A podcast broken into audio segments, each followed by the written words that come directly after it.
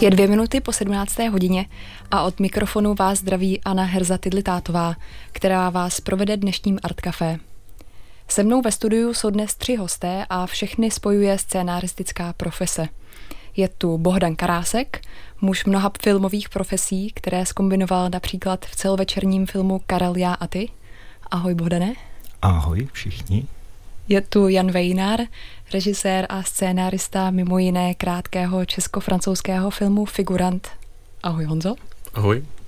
A taky je tady s námi Milada Těšitelová uh, Mašinová, možná znáte Miladu jako Mašinovou, scenáristka a autorka komiksové trilogie Mor a také aspirující režisérka, jak se brzy dozvíme. Ahoj.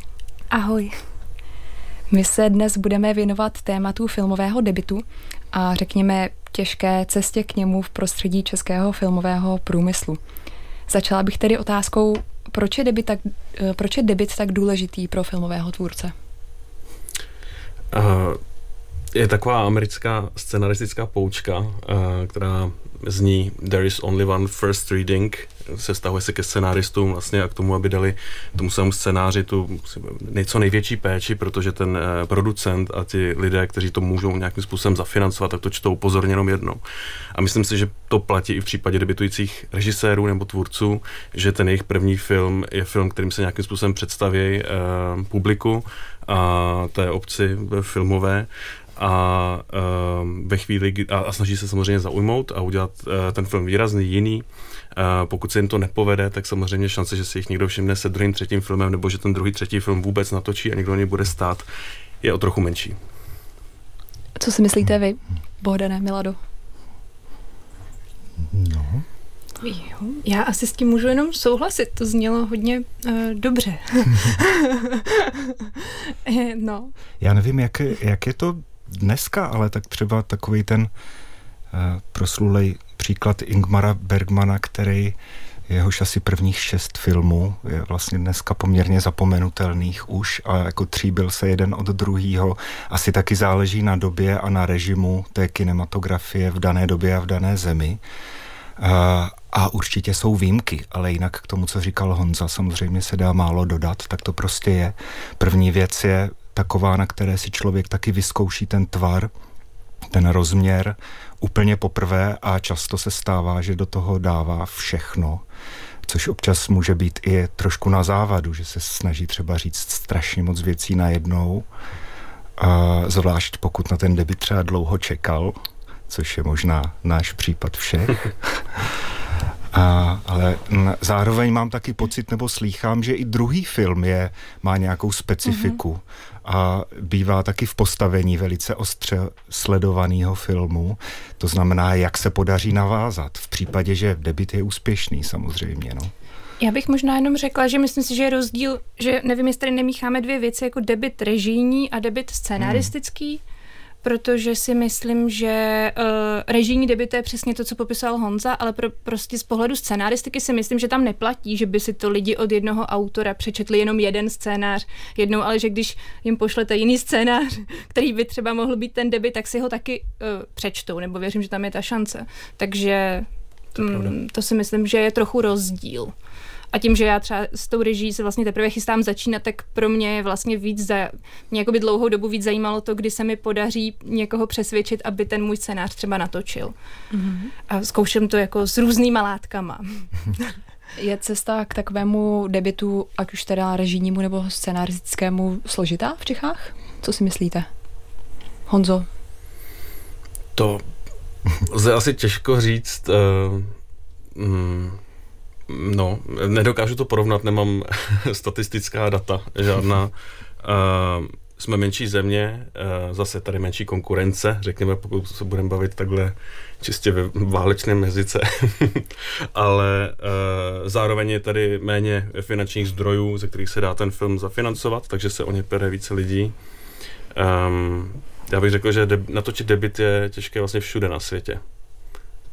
Hmm. A možná i částečně, ještě bych se vrátil k té první otázce, e, i protože, a jak zmínil vlastně Bohdan, e, člověk e, má, čeká na ně dlouho, má tendenci tam dostat hodně, hodně věcí a, uh, a vlastně neustále váhá, jestli tohle je ta správná verze, jestli tohle je ten správný film. Uh, ale jsou režiséři, kteří to tak nemají, kteří natočí, vzpomněl jsem si na, na uh, Joa Swanberga, mám pocit, režiséra, mm. vlastně jednoho z takových jako ikonických režisérů Hnutí Mumblecore, kterým se asi dostaneme ještě i skrze třeba Bohdanův film. Uh, a který říká, že natočil 9 filmů předtím, než se ho někdo, 8 nebo 9 filmů předtím, než se ho někdo všimnul, a že důležité je točit. Takže jsou, jsou tvůrci, kteří to mají a tvůrky, někteří to mají jinak a kteří uh, si s tím hlavu nelámou a prostě je pro ně důležité udělat nějaký film, i film za minimální rozpočet, a, ale prostě něčím začít. Říká, že taková cesta může být eh, hlavně dlouhá. Proč, proč to tak vlastně je? Bohdane, co myslíš ty? Hmm, po každé pro něco jiného bych řekl, že, že strašně záleží prostě na tom, jak velký oči ten člověk má, ten budoucí debitant a, a možná i jakou... Mm, jaký praktický odhad s tím, jak je co reálný, čím vlastně začít. A což je jako, jsou všechno strašně mm, jako velký témata, o kterých by se dalo mluvit dlouho, ale myslím si, že třeba moje generace, mě je 40 plus a na FAMu jsem byl tak před 20 lety zhruba, moje generace na tohle dost doplatila, na to, že jsme jako vůbec nebyli vychovávaní, nebo proč by nás měl někdo vychovávat, ale prostě nějak vůbec nebylo ve vzduchu, že bychom se měli naprosto prakticky ohlížet na, to, mm, na tu proveditelnost vlastně, na tu takzvanou nato, natočitelnost. A což je taky širší pojem než jenom finan, jako mm, ve smyslu financí, ale i jako proveditelnost té myšlenky a to, jestli to má točit zrovna ten člověk o tomhle a tak, jo, ale prostě v tom, v tom existenčním producentském smyslu Eh, bych mohl asi dát víc příkladů eh, různých naivních eh, mm, plánů, který stroskotali prostě na takový nepraktický úvaze, že prostě tento film nebyl zrovna v danou chvíli natočitelný, zafinancovatelný, fondem podpořitelný, anebo podpořitelný jenom fondem a potom už nebylo možné na něho sehnat jiný prostředky a tak dále. No. Já připomenu, že mluvíme o fondu kinematografie, který ano. dává uh, granty a různé formy podpory v různých fázích filmů, ke kterým se dostaneme. V zápětí uh, začneme vývojem, ale já jsem se tě, Borane, ještě chtěla zeptat, uh, ty o sobě mluvíš teda o starší generaci, řekněme, tady uh, porovnání s ostatními hosty ve studiu. Um, co si myslíš o technologii? Jak vlastně ta do toho celého vstupuje? Protože ta se taky posunula od té doby, co třeba ty jsi byl na FAMu. Vnímáš ty nějak, že třeba teď je cesta k debitu jednodušší z tohohle důvodu? Hmm. Nevím, jestli nejsem moc malý pan na to, abych to takhle obecně posoudil. Technologie sama o sobě čímž asi myslíme různé digitální zrcadlovky nebo prostě levné kamery, levný způsob prostě minimalizace vlastně i jako co do velikosti, co do nějaké nákladnosti. Ale jako není to zdaleka jediná věc a já vlastně se trošku ostýchám to nějak jako zužovat na tuhle věc. Eh, pokud se člověk eh, rozhodne točit klasicky střižený film, kde potřebuje velký štáb a velký počet natáčecích dní, tak prostě to, že to točí na foťák anebo na iPhone, jako se už dnes taky u nás děje, možná není ta úplně první výhoda. A naopak eh, já, mě třeba jako v, v v kinematografickém prostoru pořád schází filmová surovina, možná ještě víc, jako čím více opouští. A pro mě je to taky velký téma tady tohle, takže vlastně jako paradoxně, ačkoliv ta dostupnost je veliká těch, těch, těch technologických vymožeností, tak pořád záleží vlastně na tom, co chcete říct. A když chcete říct něco, co si vyžaduje nějakou vizualitu, ať v jakýmkoliv smyslu, třeba jenom ty, uh, ty filmové suroviny, Eh, a nebo no a tak dále, že jo, když chcete něco vypravit prostě za pomocí fakt historických uh, rekvizit a kostýmů, tak už prostě to můžete točit na foťák a tolik si neulevíte. Co si myslíte vy, Milado, Honzo, o technologii a debitech?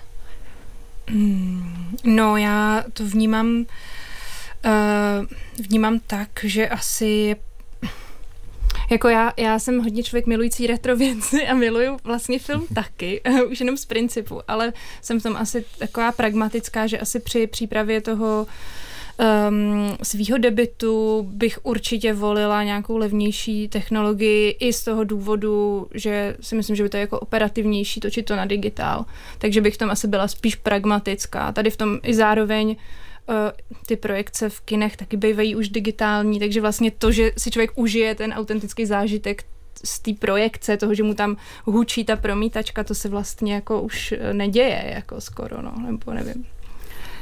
Já souhlasím naprosto s tím, co říkal Milada, co říkal Bohdan. Uh, myslím si, že um, že aspoň pro mě třeba ta úvaha o technologii není ta první úvaha, že bych od toho odvinul vlastně tu, tu rozvahu o tom, jaký film budu točit, ale naopak, uh, když člověk přemýšlí, jak vlastně natočit film za levno, uh, tak dospěje k tomu, že na to nemá moc prostředků a tudíž si nemůže dovolit moc uh, filmové techniky, a buď to, to musí trošku švindlovat a používat invalidní vozík místo kolejí a, a, a nebo zkrátka vymyslet ten koncept tak dobře, aby se to vlastně dalo natočit uh, s jakoukoliv kamerou použitelnou. Hmm. Zmínili jste tady iPhone, uh, zrcadlovku, uh, ale vlastně nějaký jako kamery dnešní filmový, jako digitální se dají už vlastně jako zapracovat do takového rozpočtu. Dnešní Art Café se ponese v duchu filmových soundtracků. Na úvod si pustíme ukázku soundtracku úspěšného celovečerního dokumentu The Figo Affair.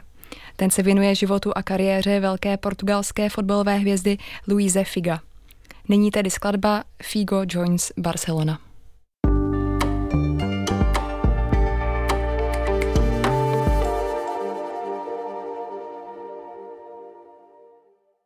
Vltavském Art Café dohrála skladba Figo Joins Barcelona.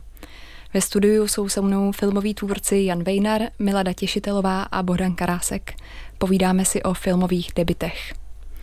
Já bych teď ráda posluchačům přiblížila, jak film vzniká. Eh, první je fáze, které se říká vývoj a mě napadlo to ukázat právě na příkladu projektech Milady. Eh, Milado, ty teď máš na stole, pokud vím, scénář k projektu Zvíře. Mm-hmm. O jaký jde film?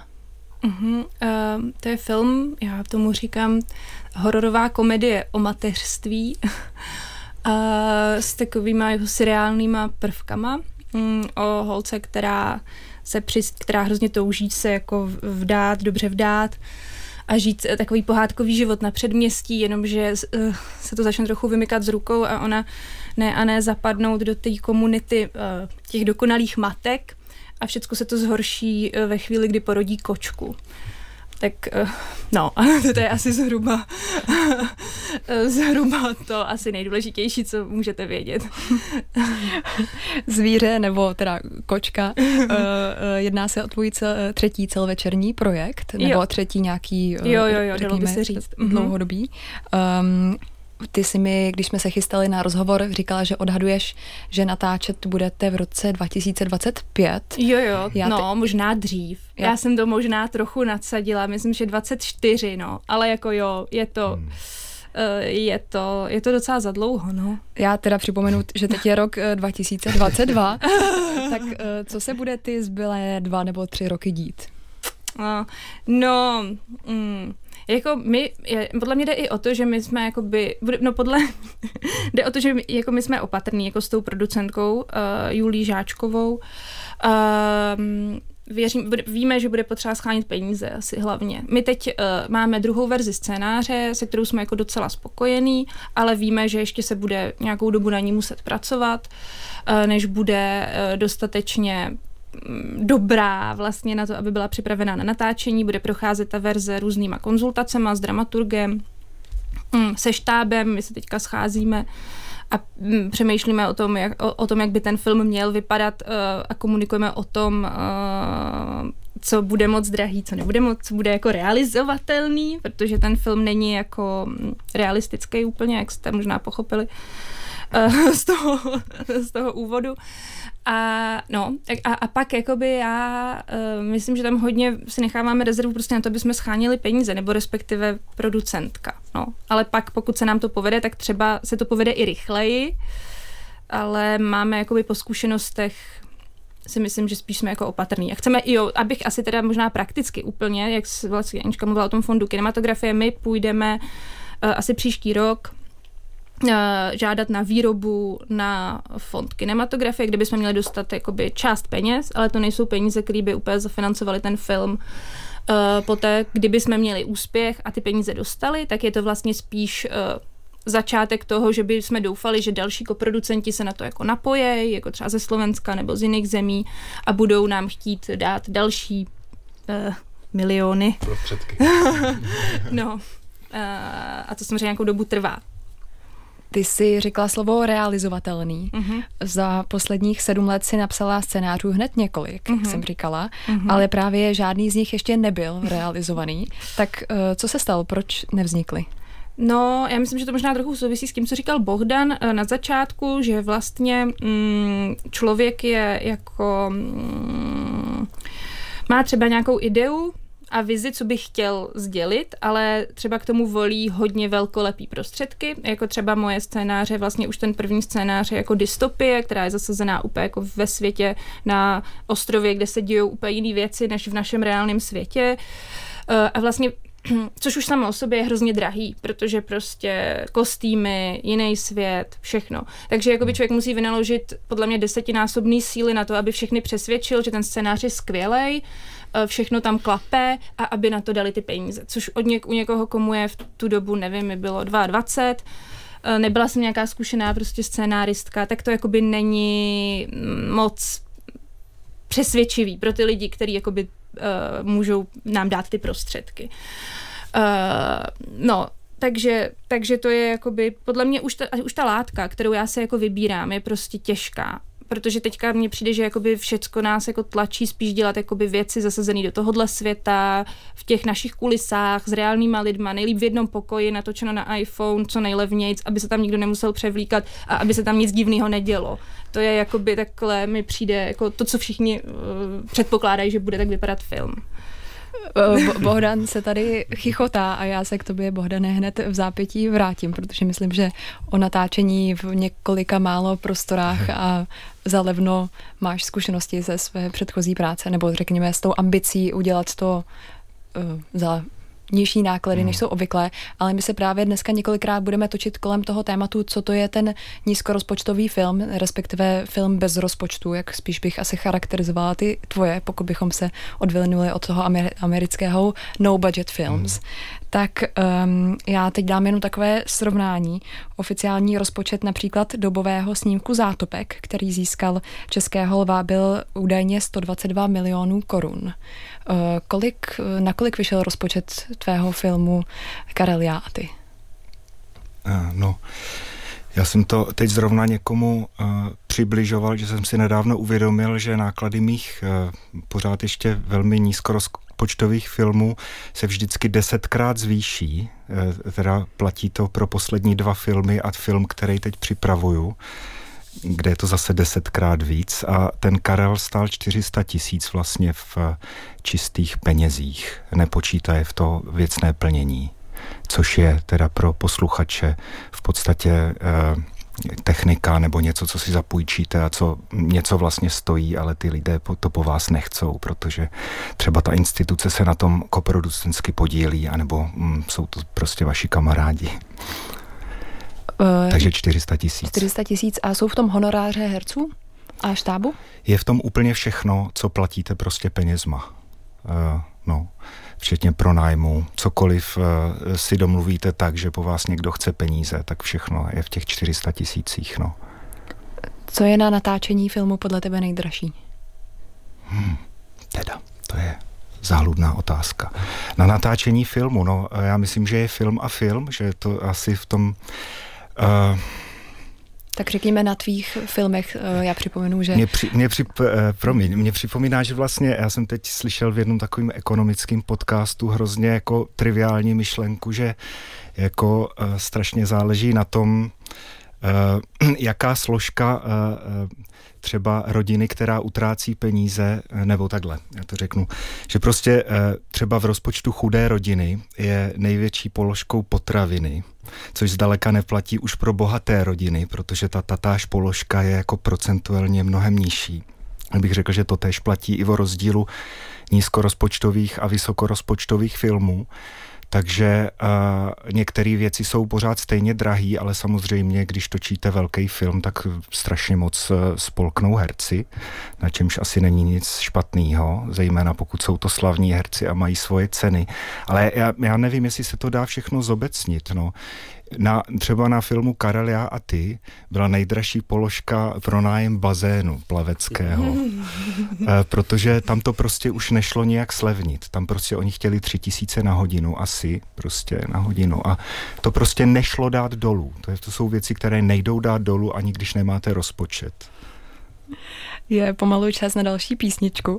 6. října vydala britská hudební stálice Tindersticks hudební doprovod filmu Stars at Noon. Film měl premiéru v Cannes, kde získal velkou cenu poroty a my si zahrajeme titulní kompozici.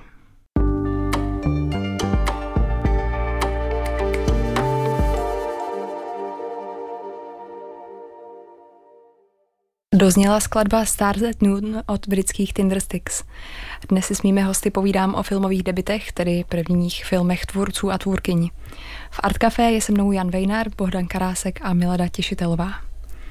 Než se vydáme k vašim příběhům, příběhům vašich vlastních debitů nebo chystaných debitů, přemýšlela jsem, v jaké situaci se nachází člověk, co chce udělat debit uživí se vlastně scénárista, scénáristka, režisér, režisérka po škole?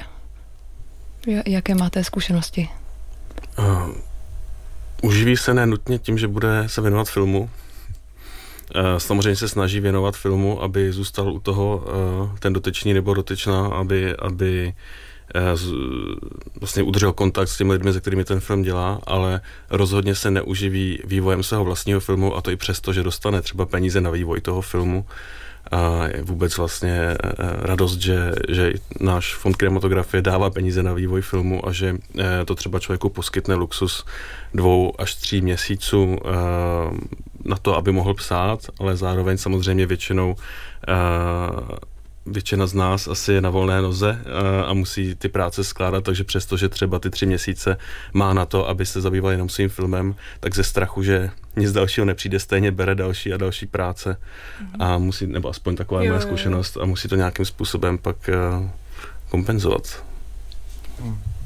Jo, souhlasím. No, pokud člověk není vyloženě hyperproduktivní a nějak jako je schopný, eh, já myslím, že to hrozně i souvisí s nějakým tempem tvorby a tempem myšlení, což nenadarmo říkám zrovna já, protože já jsem v tom extrémně pomalej a uh, adekvátně své pomalosti taky musím se směřovat s tím, že prostě se neuživím tím, co píšu, protože to je tak pomalý, že to by mě za to opravdu nikdo v mém případě je to třeba víc než dva nebo tři měsíce psaní a přitom ta částka je jedna a táž, eh, která, kterou fond kinematografie vždycky dává na psaní scénáře.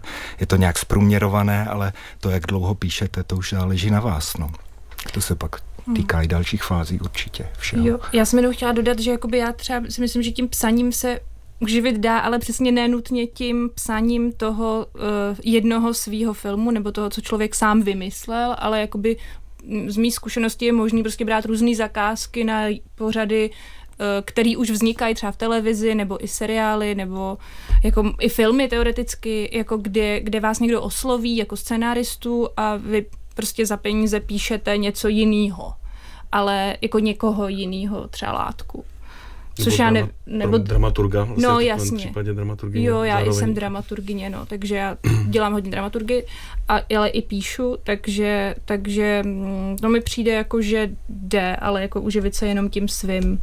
To si jako neumím představit, to by člověk musel neustále žádat fond o nový, na nový a nový projekt a zároveň nějak posouvat, což by bylo hmm, podle mě hmm, fyzicky hmm. jako obtížný. Si můžu ještě dodat zároveň z podstaty věci, člověk pracuje na tom projektu dlouho po tom, co mu ten horor skončí, prostě protože chce, aby ten projekt byl dobrý. Uh, mm. Takže se to vlastně tím ani měřit nedá. Bavíme-li mm. se o tom, jestli nás uživí honorář za ty naše filmy eh, nebo za ty naše scénáře, to jenom je taková kompenzace eh, toho, že to člověk do toho ten čas investuje, ale většinou do toho člověk investuje a měl by do toho investovat veškerý svůj čas, pokud to s tím filmem myslí vážně. Hmm. No jasně, to by bylo skvělé. No. V některých případech nejenom čas, ale i peníze, ale já teda doufám, že ne veškeré. Dostaneme se teď v zápětí k tomu, že uh, ty Bohdané i ty Honzo vlastně buď jste natočili nebo chystáte filmy, které si budete i sami tedy produkovat, jinými slovy financovat. Uh, Bohdane, ty si Karel, já a ty napsal, režíroval, stříhal, vyprodukoval a taky si v něm sám hraješ. A možná jsem ještě zapomněla na nějakou profesi. Uh, byl to tvůj třetí bytový film a označuješ ho jako první český mumblecore. Uh, můžeme teď k tomu žánru mumblecore se dostat, protože ten vlastně poměrně úzce hmm. souvisí právě s touhle autorskou hmm. tvou tvorbou nízkorozpočtovou. Já teda jenom eh, malinko zpřesním, já bych si netroufl to sám označovat jako první český mumblecore. Ono to byla taková jako PR nálepka, která vznikla nějak titulkem v, v, v traileru na ten film a pak se to nějak vlastně tady v tom prostředí to slovo objevilo, že něco jako mumblecore existuje, což je americký termín. A ono se to často používá v souvislosti s, s výrobními náklady samozřejmě a odkud odvisí nějaká poetika toho filmu. Uh, já nevím, jako asi si to každý může možná vygooglovat, co to znamená mumblecore. Pro mě vlastně uh, jako podstata mumblecore tkví možná ještě v něčem jiným a je to mnohem blížší té poetice než, než uh, výrobním nákladům.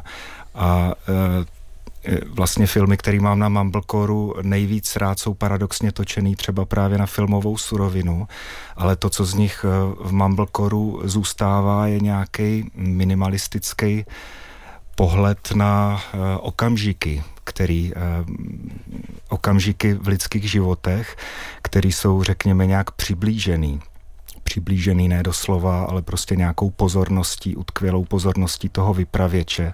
Takže to, co by se třeba z dálky jevilo jako titěrný, tak z té blízky najednou začíná být téma, anebo začíná být i dobrodružný. A tohle mě jako obecně hrozně fascinuje. Eh, toto jak, vlastně takový nesmysl, jako přítomný okamžik eh, jako zhmotňovat ve filmu, což je jako z definice nesmysl, že jo, ale je to to, co mě na filmu vlastně fascinuje nejvíc, no. Mumblecore dostal svůj původně neúctivý název od špatně ozvučeného mumlání postav. Eh, v tvém filmu hraje i několik neherců, včetně mm-hmm. tedy tebe. Mm-hmm. Co, to, eh, co vedlo tebe k tomuto rozhodnutí? Obsadit neherce a obsadit sebe. No, ono je to trošku mýtus o těch nehercích, protože nelichotivý mýtus k těm hercům, kteří tam třeba hrajou, ale nejsou jenom tolik známí a, a zároveň je to k ním lichotivý, protože když je člověk považuje za neherce, tak to znamená, že jim věří možná, nebo e, věří jim tu existenci před kamerou v těch okamžicích, jak jsem o tom mluvil. Takže těch neherců je tam fakt menšina, myslím. Teda já tam jsem jako neherec a jinak bych fakt už musel lovit z hlavy. Jinak to jsou herci malých scén divadelní a no. Honzo, ty, se, se, ty jsi se rozhodl situaci čekání na debit, řekněme, mm-hmm. řešit tak, že jste s kolegou, režisérem Tomášem Pavlíčkem eh, se inspirovali právě rozpočtovým eh, modelem mumblecoreových filmů mm-hmm. a teď právě chystáte film, který si budete sami produkovat. Mm-hmm. Můžeš nám o něm říct něco víc a o tomhle rozhodnutí taky? To jenom přesně, že sice se jedná o můj debit, ale zároveň o třetí celovečerní film Tomáše Pavlíčka. Mm-hmm. A neinspirovali jsme se jenom uh, modelem Mumblecoreových filmů. Řekl bych dokonce, že ten úplně prvotní signál byl Bohdanův film, nebo jeden z těch prvotních signálů, protože člověk uh, tak nějak latentně uvažuje nad tím, jak ten film ještě zmenšit, jak ty scénáře udělat menší a realizovatelnější, to je to slovo, který tady dneska padá často. A e, zjistili jsme s Tomášem, se kterým jsme se potkali Pavlíčkem na, e, na, na, při práci na cenách české film, večeru české filmové kritiky, že máme podobnou touhu a, a podobnou frustraci vlastně z toho čekání na zafinancování našich jiných filmů, které, e, které rozhodně nebudeme točit ani, ani letos, ani příští rok a snad možná ten další. A na základě toho jsme um, diskutovali vlastně o možných jako půdorysech toho, aby ten film, který vlastně vzniká minimální, jako vlastně minimalistickém prostředí, většinou právě byla to řeč o bytových filmech, většinou v bytech a, a možná pirátské na některých lokacích, na které se člověk nemá uh, zaplacený přístup, tak aby to ten uh, aby to drama toho filmu, nebo zkrátka ta, ta premisa toho filmu, aby to utáhla opravdu hodinu a půl, aby se ten film dal distribuovat, aby, což je problém řady eh, nízkorozpočtových filmů nebo filmů bez, bez rozpočtu, eh, že po hodině eh, častokrát se ten limit toho prostředí projeví a že je vidět, že vlastně ty tvůrci tam ten děj drží násilím, eh, zkrátka protože že nemají prostředky na to víc kamerou ven, když to řeknu teďka to, trochu metaforicky. Eh, zpátky k inspiracím, kromě mumblecoreových filmů, kromě Bohdana, eh, jsou vlastně jiné modely funkční i pro zavedené režiséry. Byl pro nás třeba zajímavý film uh, Rodinné štěstí, teď jsem zapomněl tvůrce, možná si uh, kolegové vzpomenou. Uh, vím o něm, uh, ne, který byl před lety uveden v Karlových Varech, uh, který režisér vlastně už etablovaný, který za sebou měl třeba 6-7 filmů, natočil ve svém bytě se svojí rodinou. Uh, nebo filmy korejského režiséra Hong Sang-soa, který vlastně točí dva, někdy tři filmy do roka a vlastně si vždycky vystačí s kameramanem, se zvukařem, s herci, které se vyblokuje na nějaký konkrétní termín už má samozřejmě uh, to renomé a už má skoro bych řekl jistotu, že ty prestižní uh, festivaly jako Festival v Cannes nebo Berlinále uh, ty jeho filmy uvedou, vlastně už to patří jako k lepšímu mít takovýhle film, takže to byla pro nás taky inspirace, produkční, řekněme. Pojďme ještě k Miladě. Eh, u tebe, Milado, je situace trošku jiná. Ty mhm. hlavně přicházíš, řekněme, ze scénaristického podhoubí, nezaměřuješ se na nízkorozpočtové projekty, naopak vlastně jdeš do žánru eh, typicky vysoce rozpočtových a s tím souvisí i to tvé rozhodnutí stát se režisérkou, teď u tvého nejnovějšího projektu, tak mě by zajímalo, jak se na tu roli připravuješ. Uh, režisérky No, já myslím, že se připravuju tak nějak dlouhodobě prostě tím, že se jako učím. Mně přijde, že jsem se hrozně jako naučila za ty roky, co se, co vyvím vlastně pořád ty věci. Jako já se jako když, když vás tak poslouchám, když tady poslouchám své kolegy, tak začínám si říkat, hm, tak to jsem zvědavá, jak dlouho ještě budu ty své věci vyvíjet. Protože já teda nejdu vůbec tímhle tím směrem uh, toho, že bych se snažila to kondenzovat úplně na to minimální prostředí. Je to i z toho důvodu, že já prostě mám ráda, když je film jako show, jako když něco vidím. když, když vidím něco pěkného a zajímavého a vizuálně jako uh, poutavého. Uh, to je to, co mě na tom filmu jako baví eh, a proto se jako nedokážu donutit k tomu asi, abych, eh, abych to udělala to, co děláte vy, i když to úplně chápu. Uh, a proto možná trochu naivně jako věřím, že se to povede a že, že se by to podaří, když budu dost dlouho se snažit. A já, já, se, já myslím, že jsem se třeba za poslední mm, čtyři roky naučila hrozně moc o příběhu. A myslím si, že režie je pořád jenom další vyprávění toho příběhu. A uh, takže to je jakoby něco, já to chci jakoby rozšířit. Věřím, že jakoby rozšířím tu svoji scenaristickou znalost tím, že budu vizuálně něco vyprávět. Něco, co je třeba seriální, ale je to pořád příběh, podle mě. Um, Jo, myslím, no a to je, to je jakoby, teďka jsem asi se, že jsem odpověděla na tu otázku, takhle se jakoby připravu na tu, a, a samozřejmě komunikuju s lidma, s, s kameramankou a myslím si, že od těch lidí se taky hodně naučím. Je čas na další píseň a my navážeme na hororové téma. V, v tomhle žánru bude Milada právě točit svůj nadcházející film Zvíře a zahrajeme si skladbu The Procession od Johna Carpentera.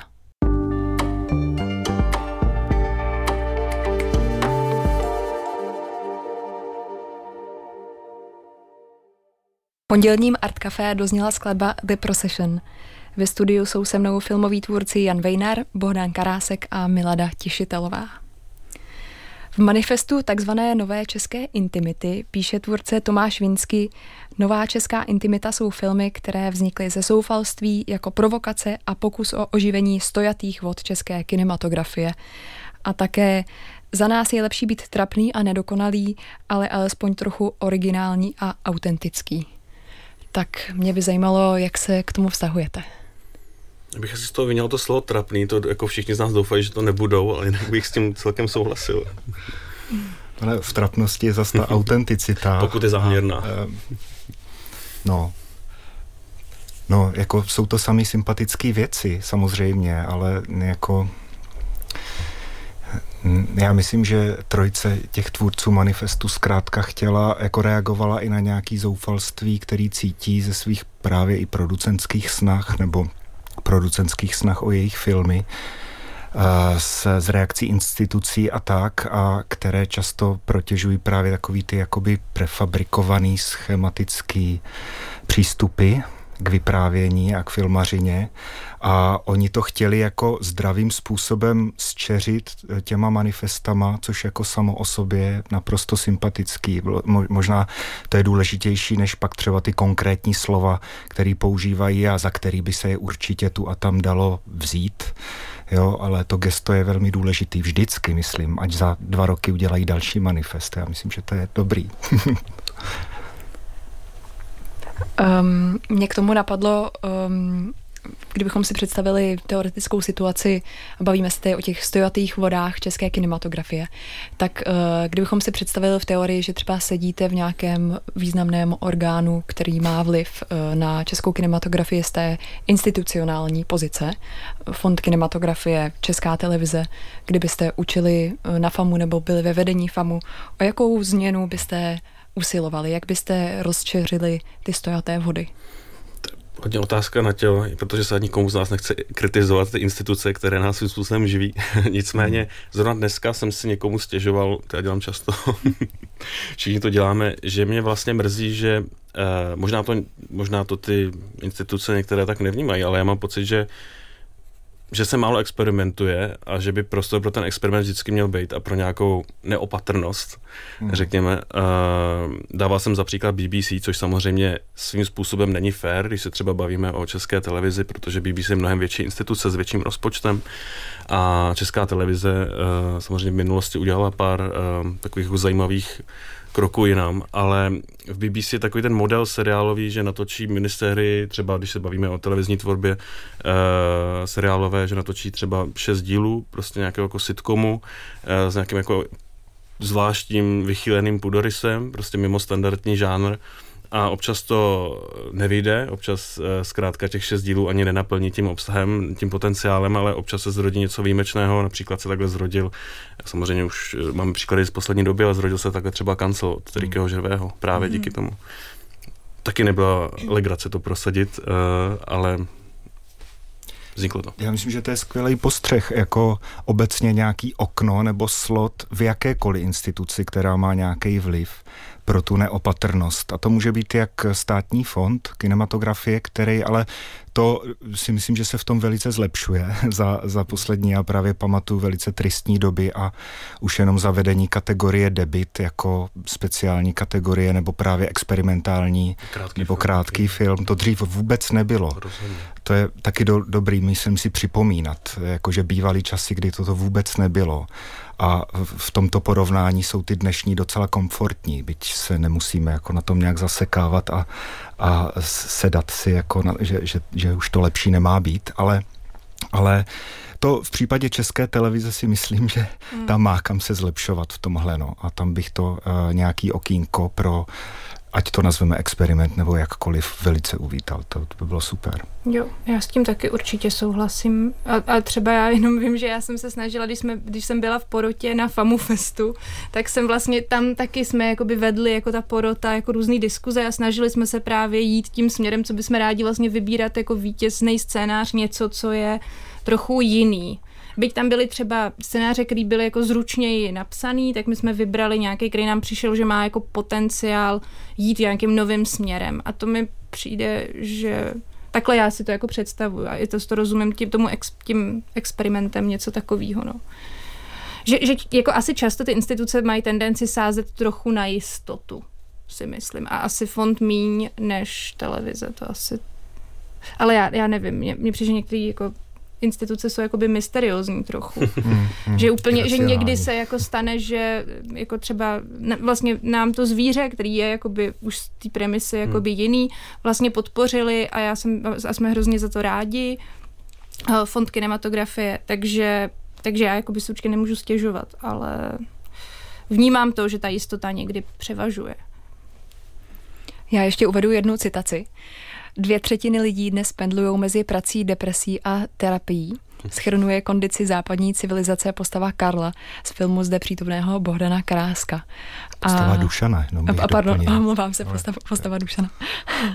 A e, mně napadá, že taková práce u filmů vyžaduje pořádnou dávku naděje a odolnosti. Bavili jsme se tady i o té frustraci z těch dlouhých úseků, kdy vlastně něco vyvíjíte. Takové, je to takový jako od nevidím do nevidím. Hm. Tak přemýšlela jsem, jak na své odolnosti a na tom optimismu pracujete vy. Hm. Yoga. Kolikrát, kolikrát kdo chodíme na terapie? Přiznejte se mně. Já jsem ten arbitr terapie. Aha. Já ne. na terapii nechodím, ale dělám jogu. Já tajči. Myslím, že ta sdílená zkušenost asi taky v tom hraje roli. Hmm. To, že jenom my tři teď tady sedíme hmm. v téhle místnosti, hmm. a, tak uh, myslím, že ty, ty problémy, se kterými se potýkáme, má každá profese má nějaká, nějaké své mm, problémy mm, a mm. i ta naše, vlastně, se kterými se lidé v určité generaci i napříč samozřejmě potýkají, které spolu můžou sdílet, eh, tak už jenom tenhle ten pocit toho sdílení, toho, že jsou všichni vlastně ve stejné situaci, tak to tomu hodně pomáhá. Mm. Ale myslím si, že to je pravda, že to chce fakt velkou odolnost, jakoby směř, směřovat se s tím, že to třeba nevíde, nebo být jako, snažit se žít jako vlastně nějak mm, přítomnost, nebo ne, nevím, nevím, jak to jako jako věřím, že spousta lidí to vzdá. Eh, a myslím si, že tím i spousta lidí právě to vzdá a třeba si jim to nepovede. A možná já věřím, že když to člověk nevzdá, že se mu to povede. Takhle to vidím. A v tom je možná i ta naděje, že když to spousta mm. lidí vzdá, tak nás bude méně a budeme mít šanci. jo, jo, jo. Mě když jedna kolegyně tvrdila, že při práci na filmech je dobré se věnovat nějaké aktivitě, kde vidíte ty výsledky hned, na rozdíl mm. od toho čekat mm. třeba do roku 2024 nebo 25, než vznikne um, váš film, tak máte mimo sportovních aktivit nějaké takové zájmy?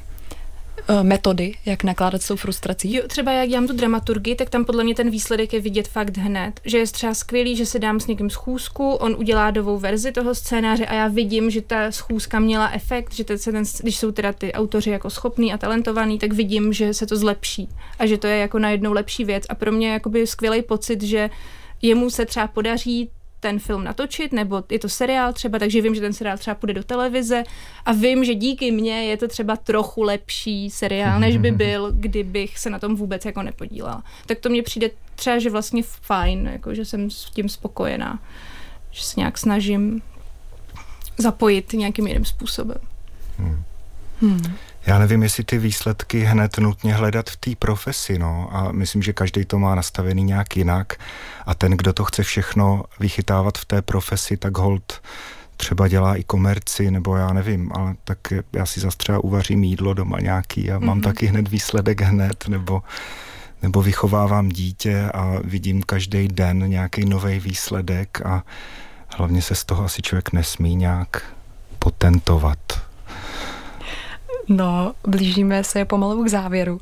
Mě by ještě zajímalo, eh, jaká témata byste třeba rádi viděli v české kinematografii častěji nebo nově. Já bych... Mm, po, uh, no, uh, dvě věci k tomu mám. Uh, jednak potíž s tématy, uh, než bych měl potíž s tématy, ale k tomu, že když člověk chce reagovat uh, třeba na nějaké události, tak to s filmem za 30 milionů moc nejde. Uh, protože ten film trvá vyrobit minimálně čtyři roky mm. nebo pět, už jsme se o tom tady bavili, a za tou dobou to téma třeba přestane být aktuální, nebo vzniknou ve světě tři jiné filmy, které to um, dokážou zachytit. A rád bych viděl žánry, žánrové filmy, uh, víc zastoupené. Uh, naši jako filmy jako horory, uh, no hlavně horory. Jak klidně i dobrou nějakou satirickou komedii, něco kritického no. trochu. Hmm. hmm. Já mám zase rád ty osobní filmy, tak se hmm. prostě nějak tak doplňujem, bych řekl. Vlastně v tom mě ta nová česká intimita docela konvenuje, protože jsem to nějak tak pochopil, že vzývá nějaký jako osobní výpovědi nebo osobním přístupu. To znamená nějaký sebevyjádření, sebeventilaci. Děkuju. Tak já bych vám na závěr teď popřála hodně radosti a ve vaší práci i mimo tu práci a taky, aby se ty vaše přání nejenom témat v české kinematografii a žánru v české kinematografii vyplnily. Eh, ve studiu tady se mnou byl režisér a scénárista Jan Vejnár. Tak ahoj. Děkuji, ahoj. Scénáristka a velice brzy i režisérka Milada Těšitelová. Ahoj. Ahoj. A scénárista, producent, režisér, herec a střihač Bohdan Karásek. Též děkuji za pozvání, ahoj. Tím naše dnešní Art Café končí. Rozloučíme se skladbou Nika Kejva a Warrena Ellise Fire in the Hill. Objevil se v hraném dokumentu věnovaném slavné americké herečce Marilyn Monroe a skladba se jmenuje Blonde. Od mikrofonu zdraví a hezký týden vám přeje Anna Herza Tidlitátová.